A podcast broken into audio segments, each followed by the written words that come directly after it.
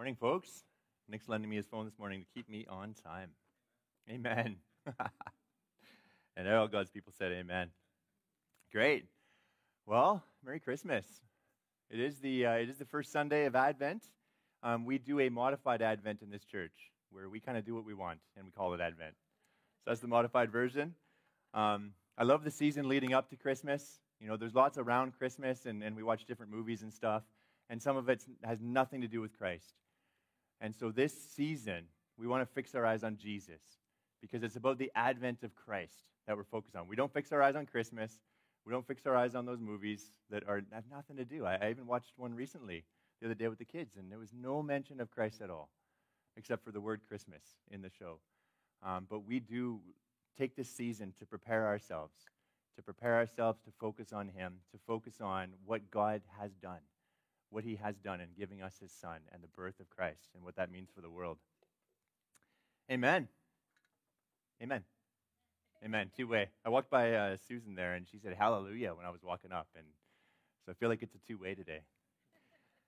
Um, the word itself, Advent, is derived from the Latin word adventus, meaning coming, um, which I thought was helpful because there's. I was talking to someone the other day. They didn't know what Advent was. They'd never heard that before, even in the church. Um, so Advent is, is Adventus. It's the coming. It's the arrival of a notable person, a thing, or an event. So like the advent of television would be the something that something big that happened in the world. It's the advent. This is the advent of Christ. The seed of Abraham, the root of Jesse, the son of David, the son of God, coming to earth, born of a virgin. We heard recently about God's plan of salvation being planned right from the fall of man. And Nick was saying it was like a skipping stone, God bringing words throughout the Old Testament where he would just remind the people again that the Messiah is coming. That the Messiah is coming, the Savior who will save his people from their sins. He's coming. And we just see those prophecies throughout history like a skipping stone. Sin entered the world, and God's plan was in motion, leading up to the moment, the advent of Jesus. Today we're going to look at the last few times God speaks to his people before the birth of Jesus. Luke starts his gospel with a story to compare and contrast people's reactions to that message when God speaks. So, the first Sunday we're going to look at here, we're going to look at the story of Zechariah and Mary in Luke chapter 1. And there's lots in the Bible, there's lots of stories around Jesus' birth that we often don't preach on throughout the rest of the year. So I want to take this opportunity to look at Zechariah and Mary and their reactions to what God said. First, let's start with Zechariah.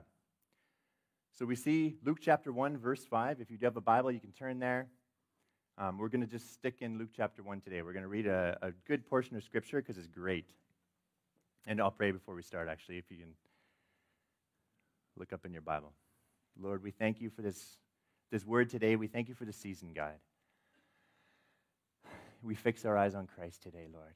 We just incline our ears this morning. We know that you have a message for, for us today because your word is being preached. And we just pray through this time, Lord, as we prepare, as we contemplate again the birth of Christ and the coming of our Savior. Lord, we pray for a fresh revelation today from your word for each one of us. In Jesus' name, amen. Amen. So we see in verse 5 of Luke chapter 1 that Zechariah was a priest who married well. Both he and Elizabeth were righteous in the sight of God, observing all the Lord's commands and decrees blamelessly. He was a member of the division of Abijah, one of 24 divisions of priests that David created to serve in the temple. 24 divisions, he's, the, he's one of them. But they had a major issue. They were older and childless because Elizabeth was unable to conceive. Nowadays, that's a major issue with couples. And I know many, many couples who've struggled with that for a long time. Back then, on top of the disappointment and the frustration, was the social stigma. As many rabbis, Jewish rabbis, taught that that was God's displeasure. God was not pleased with you.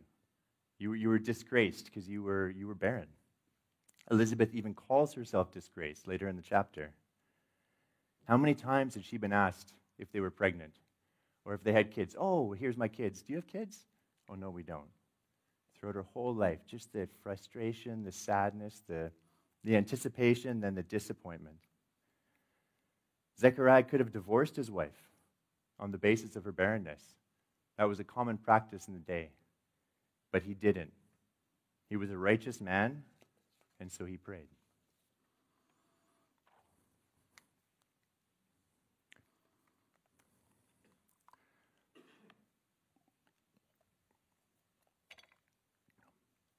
Once, when Zechariah's division was on duty and he was serving as a priest before God, he was chosen by Lot, according to the custom of the priesthood, to go into the temple of the Lord and burn incense.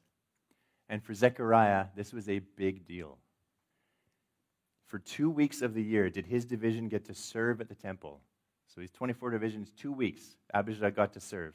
And during each week, only a few priests within that division were chosen to go and light incense in the holy in the holy place. As soon as a priest was chosen, he would not be allowed to enter and serve again. Some priests waited their whole lives to do this one act for God. This was their job. If they had a training seminar, this was doing this thing, and then they got those two weeks to actually go in and do it. And then they might never do it again. This was a big deal for Zechariah. It was a big moment in his life. This was the climax of his priestly duties. And in he went while the people prayed outside. Then an angel of the Lord appeared to him, standing at the right side of the altar of incense. When Zechariah saw him, he did what everyone in the Bible does when they see an angel. He was startled and gripped with fear. And then the angel said to him what they often say Do not be afraid, Zechariah. Your prayer has been heard. Your wife Elizabeth will bear you a son, and you are to call him John. He will be a joy and a delight to you and many will rejoice because of his birth, for he will be great in the sight of the Lord. And he will go on before the Lord, later on in 17, he will go on before the Lord in the spirit and power of Elijah to turn the hearts of the parents to their children and the disobedient to the wisdom of the righteous, to make ready a people prepared for the Lord. What a statement the angel made to Zechariah. He prayed. They were childless. He prayed. And God said, God sent a messenger to say, Not only are you having a son, but you're going to have a son that's going to come in the spirit and power of Elijah to prepare the way for the Lord. I mean, Zechariah was a priest. And when you were a priest, you didn't come into it later in life. He grew up learning how to read, learning how to read the scriptures, knowing the prophecies of the Messiah that was to come, putting all of this together. It must have been amazing the same prophecies and scriptures that Nick shared earlier, and hundreds more throughout the Old Testament point to the Messiah, point to the Messiah, the one that was to come. And he knew, Zechariah knew, if you read the Old Testament, the scriptures, he knew that Abraham had had a child in his old age.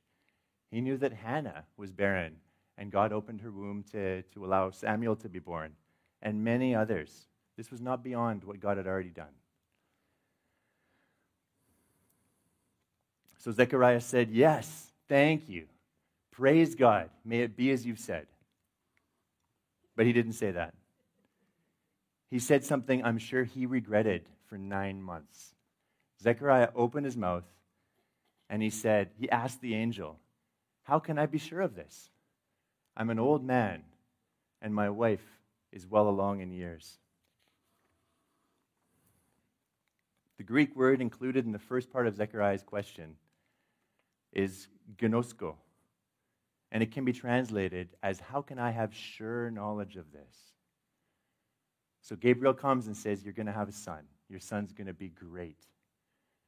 And Zechariah's first response is, Are you sure about that? How can I be sure? Are you certain? Gabriel, angel. How many times have you prayed and said, God, send me a sign? Send me an angel, Lord. God sent him an angel. He knew it was an angel. And his first response was, I don't know if I can trust this angel. I don't know if I can trust this word.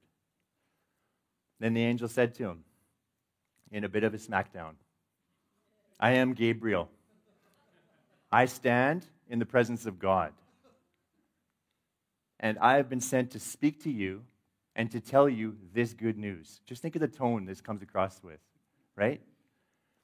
And now you will be silent and not able to speak until the day this happens, because you did not believe my words, which will come true at their appointed time. What was Gabriel looking for when he shared this word with Zechariah? Faith. Gabriel was looking for faith. He says, Because you did not believe my words, you will not speak. It's going to come true, but you're not going to speak because you did not believe my words. The interaction exposed something in Zechariah. Even as a priest, even knowing the scriptures, even going through the priestly duties, a lot of the things of, of being a priest, he didn't trust when the word came to him. He didn't trust the word of God. His first reaction was, Are you sure? I need another sign, God. I know that I know the angel and all that. I need something else. Paul said in 1 Corinthians chapter 1 that Greeks demand wisdom and Jews look for a sign. Here Zechariah asked for a sign. He said, How can I be sure of this? And he got one. Gabriel said, You're not going to talk for nine months. Right? There you go. You asked. And that's it. And God wasn't asking him to do any great feat to demonstrate his faith. He didn't have to move mountains, he didn't have to walk on water. He just had to say, Yes, Gabriel, thank you, God. Go home, make love with his wife, and then have a son. That's all he had to do, was just believe, was just simply believe. That's what God called him to do. Everything ended up happening just like Gabriel said it would. But the journey was rockier for Zechariah than it needed to be. It was a rockier journey to get to God's purposes than it needed to be. And lo and behold, when his time of service was completed, he returned home and Elizabeth became pregnant, just like the angel said. So that's Zechariah. Now on to Mary. Six months later, God sends the angel Gabriel, the same angel, to Nazareth. Six months later, a town in Galilee, to Mary. The angel went to her and said, Greetings, you who are highly favored. The Lord is with you. Mary was greatly troubled, same as Zechariah, at his words. And she wondered, What kind of greeting is this? But the angel said to her, Do not be afraid, Mary. You have found favor with God. You will conceive and give birth to a son, and you are to call him Jesus. He will be great and will be called the Son of the Most High. The Lord God will give him the throne of his father David, and he will reign over Jacob's descendants forever. His kingdom will never end. Amazing.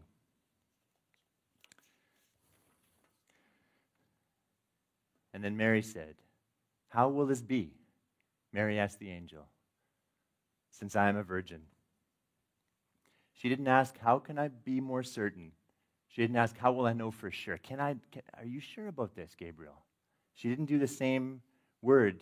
She didn't use the same word in the same tone, and the same tense that Zechariah did, which is, I need to know more. I need to know if I can trust you.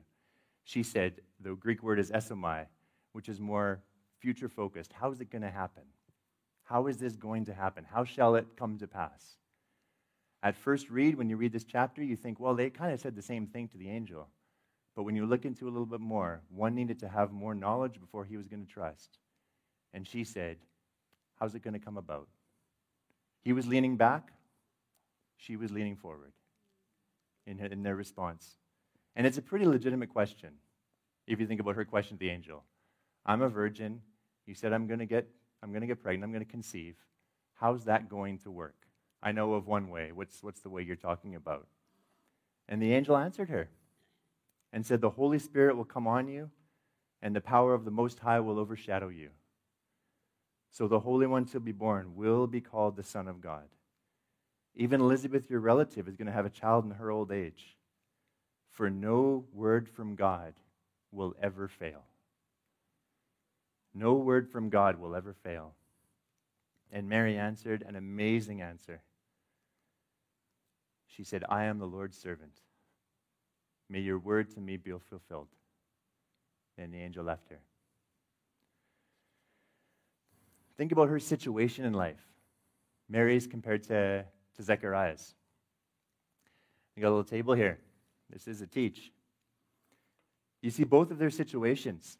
Zechariah, an older male, he was a priest, he was married, and family, they were barren. They had no children, and they were praying for a child.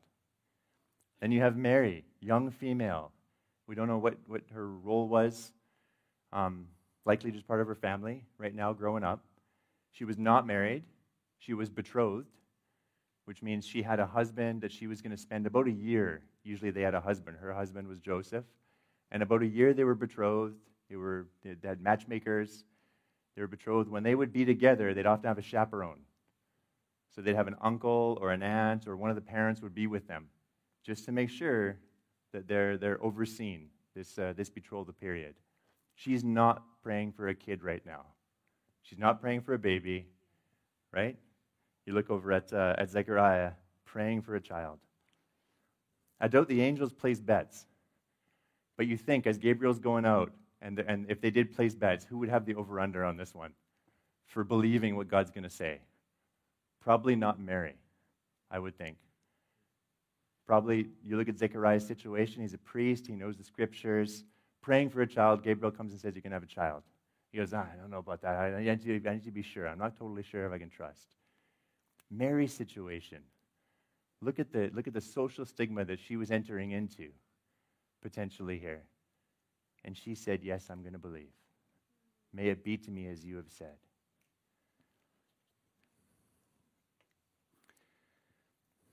How would that news to her not be overwhelming? You see, the visitation, Angel Gabriel came to them both. The message was a miracle message. Zechariah, you're going to have a son. Mary, you're going to have a son. Both impossible supernatural events. And God was looking for them to believe the message, just simply to put faith in what he was saying, the God of the supernatural. Their reactions were different. And that's the only, the only difference between them, really.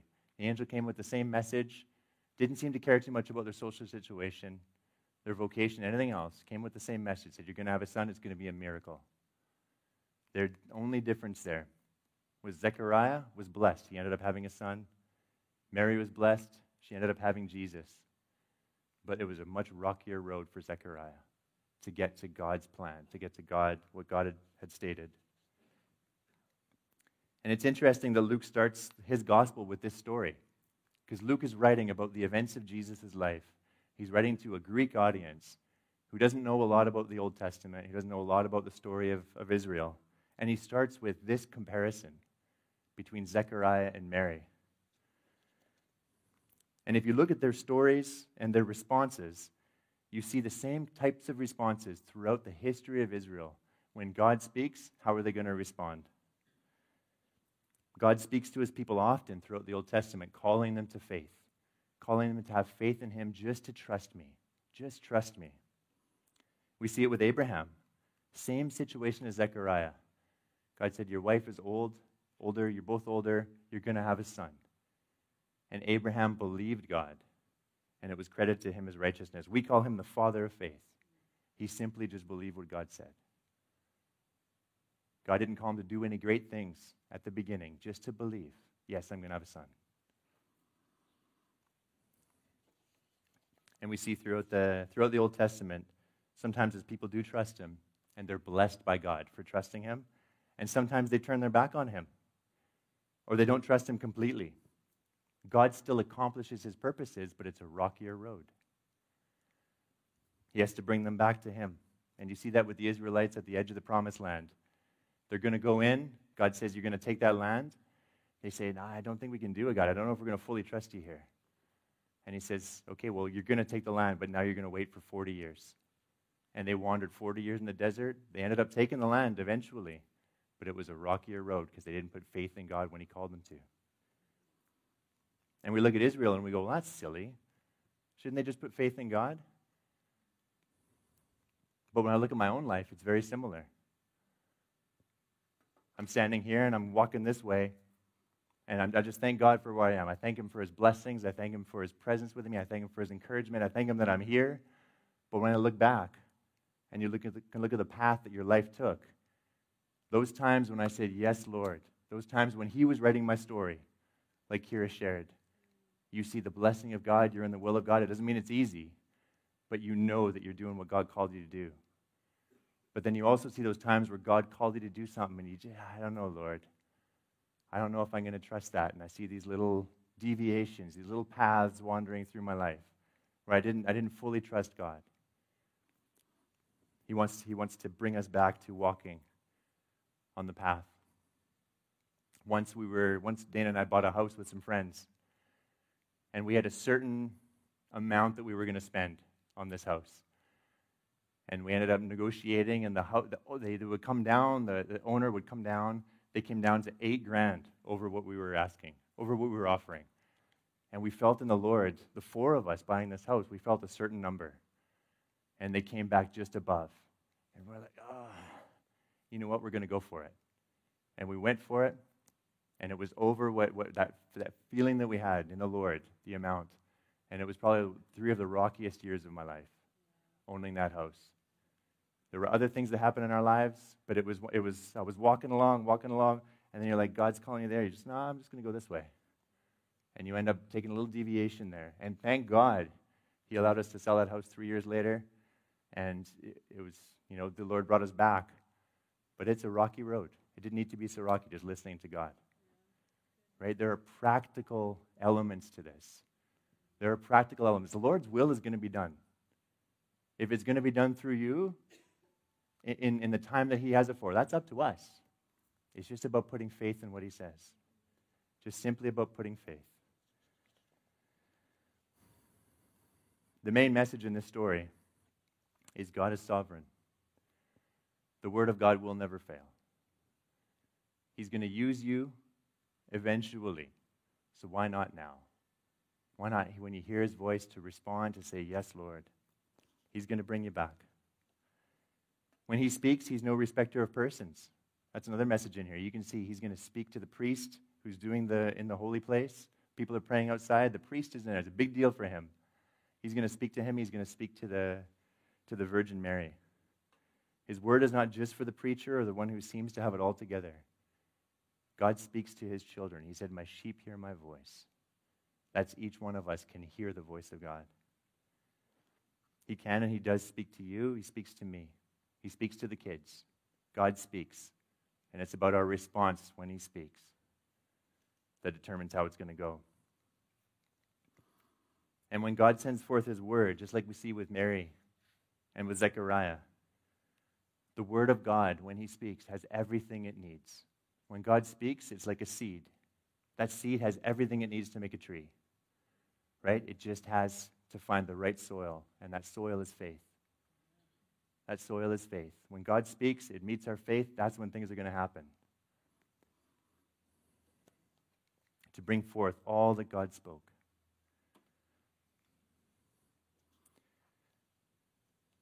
We each have a measure of faith that God's given us. If we're going to learn anything from this story, even as we're heading into the Christmas season here, it's that God's given us a measure of faith. God is speaking. He wants us to see through, see through all distractions and just to hear His voice and just to respond to what our Father is saying. Because He's speaking, He's given us faith to respond. Each one of us can do that. It doesn't matter what life circumstances you're in right now. It doesn't matter if God's calling you here and you know that you're over here right now, you're walking this way, and it doesn't feel right. You know that God's called you to something different. He's called you over here. You can make that decision today to say, Yes, Lord, I know that you're calling me to that, and I, I just want, I want to get right with you. We all have a measure of faith we can put in God, put in His Word. And that's faith. Just believing Him. So, to finish off the story, because it's a good finish. So, at that time, Mary, the angel just left Mary. At that time, Mary got ready, and she hurried to a town in the hill country of Judea, where she entered Zechariah's home, and she greeted Elizabeth. When Elizabeth heard Mary's greeting, the baby leaped in her womb as John, John the Baptist. The first person to recognize Jesus was John in, Elizabeth's womb. Elizabeth was filled with the Holy Spirit. In a loud voice, she exclaimed, Blessed are you among women, and blessed is the child you will bear. But why am I so favored that the mother of my Lord should come to me? As soon as the sound of your greeting reached my ears, the baby in my womb leaped for joy. Blessed is she who believed that the Lord will fulfill his promises to her. God's given you faith. God gave Mary faith, she used it. I love the fact that it says here in a loud voice. Because you know Zechariah's in the other room on his writing implement, whatever he had.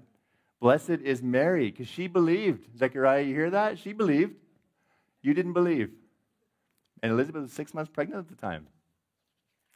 Mary believed, and she was blessed. That's the difference. Now, do you think Zechariah learned from this? I would think so. I would, I would assume he learned from it.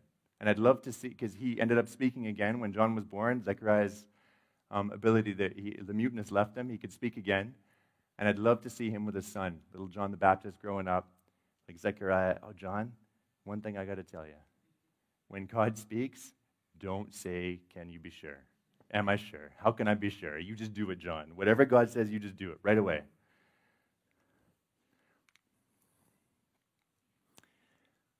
And we can learn from him too. Just like, just like Zechariah is telling John, little John, as you grow up, just listen to God. And John, John did it. These were two of the greatest, these were the two greatest men to ever be born of a woman. Jesus said, John's the greatest man to be born. And Jesus is the Son of God. These are the stories leading up to their births. Let's learn from these stories. Maybe right now you're in a difficult situation. You know God, you know God has spoken to you about something. You know He's, he's said, This is the way I want you to go. And maybe you've had God speak to you for a while about something. That's Him, just His patience. God is patient with us. He'll say something, and then a few months later, someone else might come, oh, I have a word for you. Here's the word, or you'll be reading the scripture, and it jumps out. And that's God's patience with us. Because if you hear the same word from God for years, that means you probably aren't doing something that you should be doing. Got, God speaks, we have to respond. Put faith in what He said. If there's something God's called you to do and you know it and it just doesn't feel right where you're at, today's your day. You can put faith in God today. You can say, Lord, I want to hear again. I want to hear fresh, and I want to do what you call me to do. I want to put faith in your word. If, if, if God's not writing your story, He wants to write your story. He's the Lord. He's the Lord. If Jesus is writing your story, it's going to go well with you. You will live a blessed life. And God works all things together for the good. Even with that house example, God worked it together for good. It was rockier than it needed to be. But God works it together for his good. Amen? Amen. Amen. Please stand with me.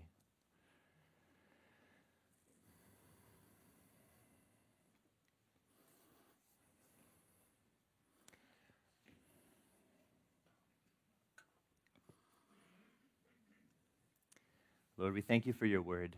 God, we thank you for this story that is just, it's just awesome to see you working in people's lives, Lord, in the details, Lord. And even as we lead up to the birth of Christ and contemplate afresh the virgin birth and all that it means, God, we just thank you that you are patient, Lord, with us. We thank you that we can hear your voice. And I just pray for each one of us here this morning, God if we need a fresh, to hear your voice afresh, we just pray for our ears, Lord. We just take the cotton balls out, whatever's distracting us, Lord. We say, Lord, we're here. Listen. We're here to listen, Lord.